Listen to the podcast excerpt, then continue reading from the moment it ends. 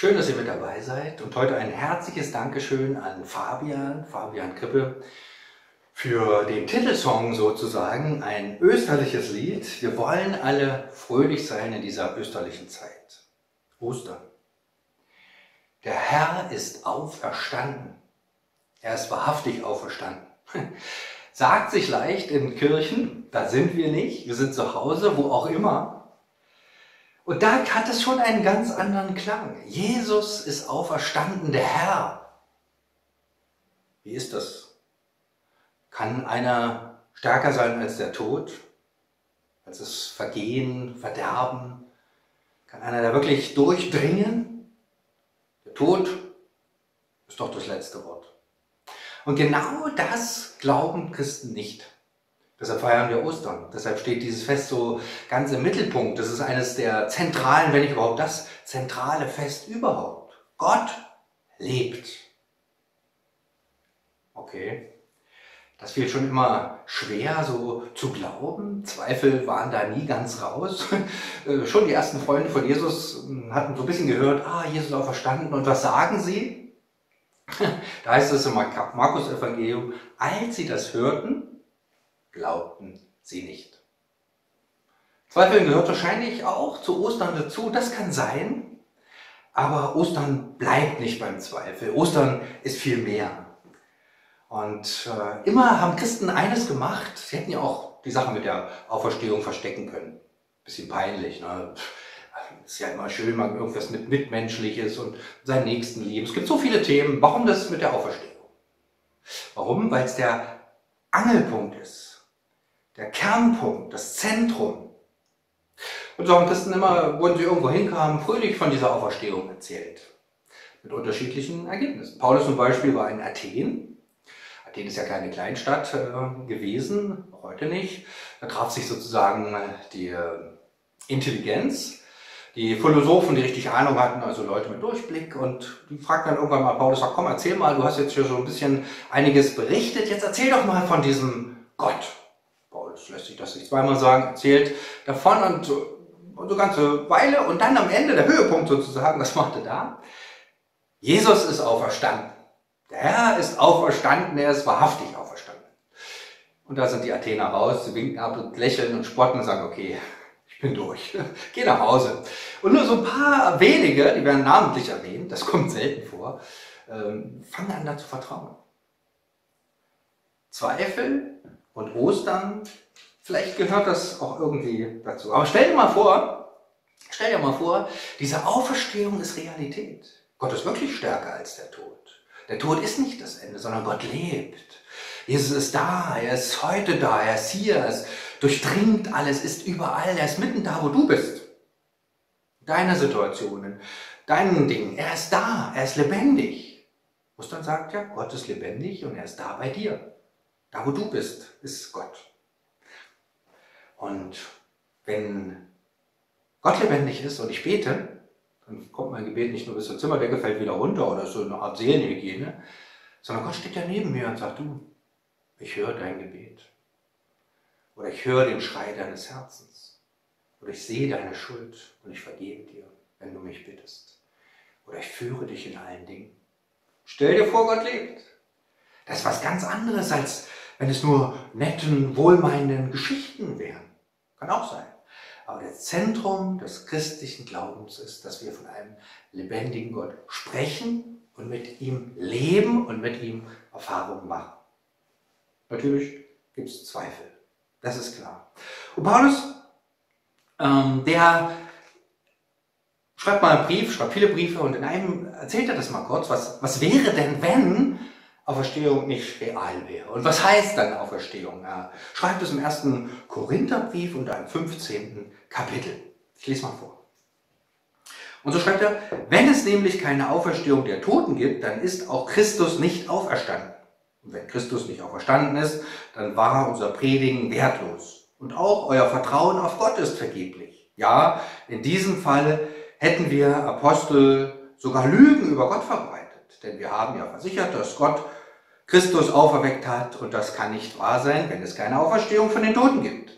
Denn Wenn es keine Auferstehung der Toten gibt, dann ist auch Christus nicht auferstanden. Wenn aber Christus nicht auferstanden ist, dann ist euer Glaube nutzlos und ihr seid nach wie vor in euren Sünden gefangen. In diesem Fall wären alle Menschen, die im Glauben an Christus gestorben sind, verloren. Wenn der Glaube an Christus nur für dieses Leben Hoffnung gibt, sind wir die elendsten Menschen auf der Welt.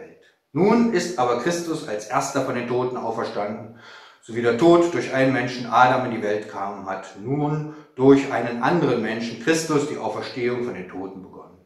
Die Menschen sterben, weil sie alle mit Adam verwandt sind. Ebenso werden durch Christus alle lebendig gemacht und neues Leben empfangen.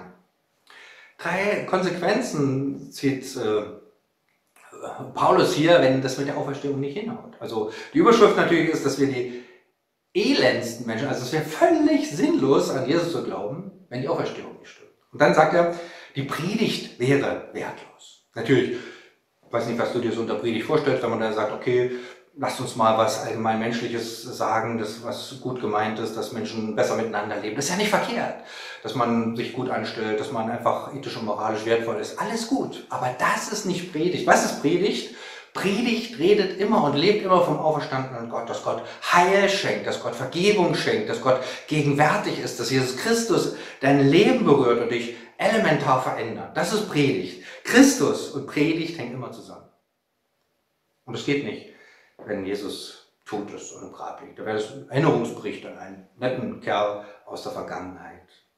Und dann sagt er, ähm, es wäre auch, die Apostel würden auch lügen. Ja, das war ja noch gar nicht so lange her, als Paulus das hier schreibt. Da gab es ja noch Menschen, die das so ein bisschen erzählen konnten, die das noch vor Augen hatten. Und es waren nun einfach die Jünger und dann natürlich noch viel mehr. Und Jesus ist da auf unterschiedliche Weise diesen Menschen erschienen und die konnten es hautnah berichten und sagen, ja, damals und Jesus und so. Und die würden lügen. Und dann kommt da noch da ein bisschen der Höhepunkt. Äh, wenn Jesus nicht auferstanden wäre, wäre der Glaube völlig sinnlos und auch deine Sünden wären noch da. Denn wer kann vergeben? Es kann der auferstandene Gott, der sozusagen sich selber geopfert hat, sich selber hingegeben hat und diesen Weg frei gemacht hat zu Gott. Und woran glaubst du denn? Glaubst du an eine Gestalt, die in der Vergangenheit sicher toll war, aber nicht an diesen Gott, an diesen Messias, der zur Rechten Gottes sitzt, von dem alles unter die Füße gelegt wird, der wiederkommt, der sein Reich aufrichtet, der Heil schenkt heute, der klarkommt mit allen.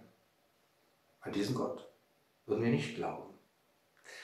Paulus ist da relativ entspannt. Vermutlich hat er schon viel an Kritik einstecken müssen und sagt ganz klar, was er glaubt. Und nicht nur glaubt, theoretisch, sondern was er auch erfahren hat, was er lebt, wo er sein ganzes Leben draufsetzt. Und da sagt er, nun aber ist Christus als erster von den Toten auferstanden.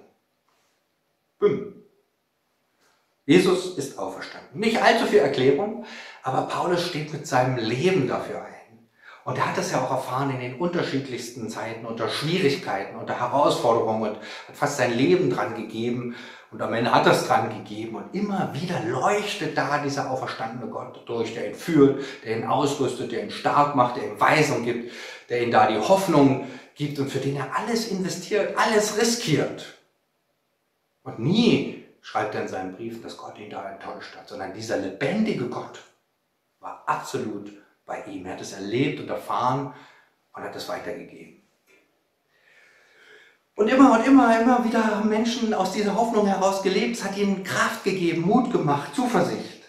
In allen möglichen und unmöglichen Zeiten, überall, ob Corona oder welche persönlichen Dinge einen begegnen. Und ich glaube, das ist auch was mehr, als was Menschen so hinkriegen. Ich habe das Gefühl, dass Gott da dahinter steht und sagt, du, komm, glaube das, komm, glaube das, komm, glaube das. Ich bin ein lebendiger Gott. Und denn wie ging es denn los, als Jesus da seinen Jüngern begegnet, die eben nicht glaubten, das haben wir ja schon, die zweifelten. Was sagt Jesus da? Jesus sagt, liebe Leute, das war jetzt hier kein Meisterstück. Jesus ist nicht begeistert, dass sie so zweifeln.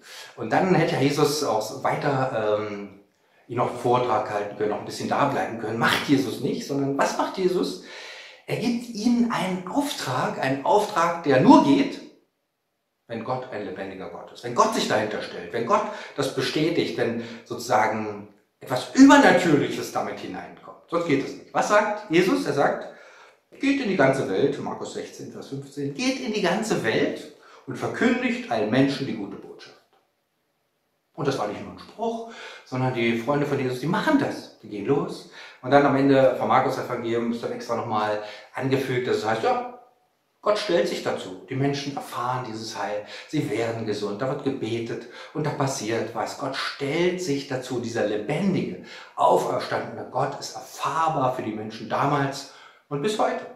Und da war es vielen Christen ja sogar so wichtig, dass man irgendwann anfing, bis in die Kultur hineinzuwirken und hat gesagt, okay, es gibt eine Zeit vor Christus und es gibt eine Zeit nach Christus. Und wie viele, wie viele Menschen erleben bis heute, Gott ist ein lebendiger Gott. Er ist da, wenn ich bete. Und ich kann zu ihm reden, sagen, Herr, du siehst jetzt, wie die Sache jetzt im Moment aussieht.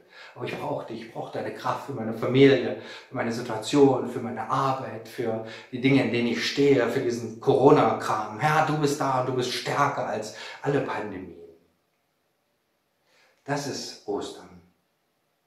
Etwas, was ich erfahren kann, wo ich sage, Gott ist lebendig. Dann klingt es ganz anders, wenn ich sage, der Herr ist auferstanden. Er ist wahrhaftig auferstanden. Vater im Himmel, du bist so ein heiliger, allmächtiger und barmherziger Gott. Du bist jetzt da.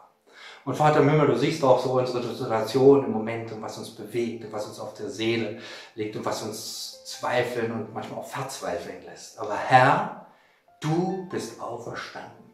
Du bist da. Du bist nah bei uns. Jetzt bist du da. Und so stecken wir unsere innere Herzen aus. Wir öffnen unsere Herzen für dich und sagen, Gott, Lass mich dich erfahren, dich, den lebendigen Gott.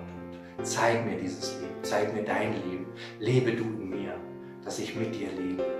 Danke, Herr, dass du lebst, mich nicht übersiehst oder vergisst, sondern du bist da bei mir und in unserer Welt.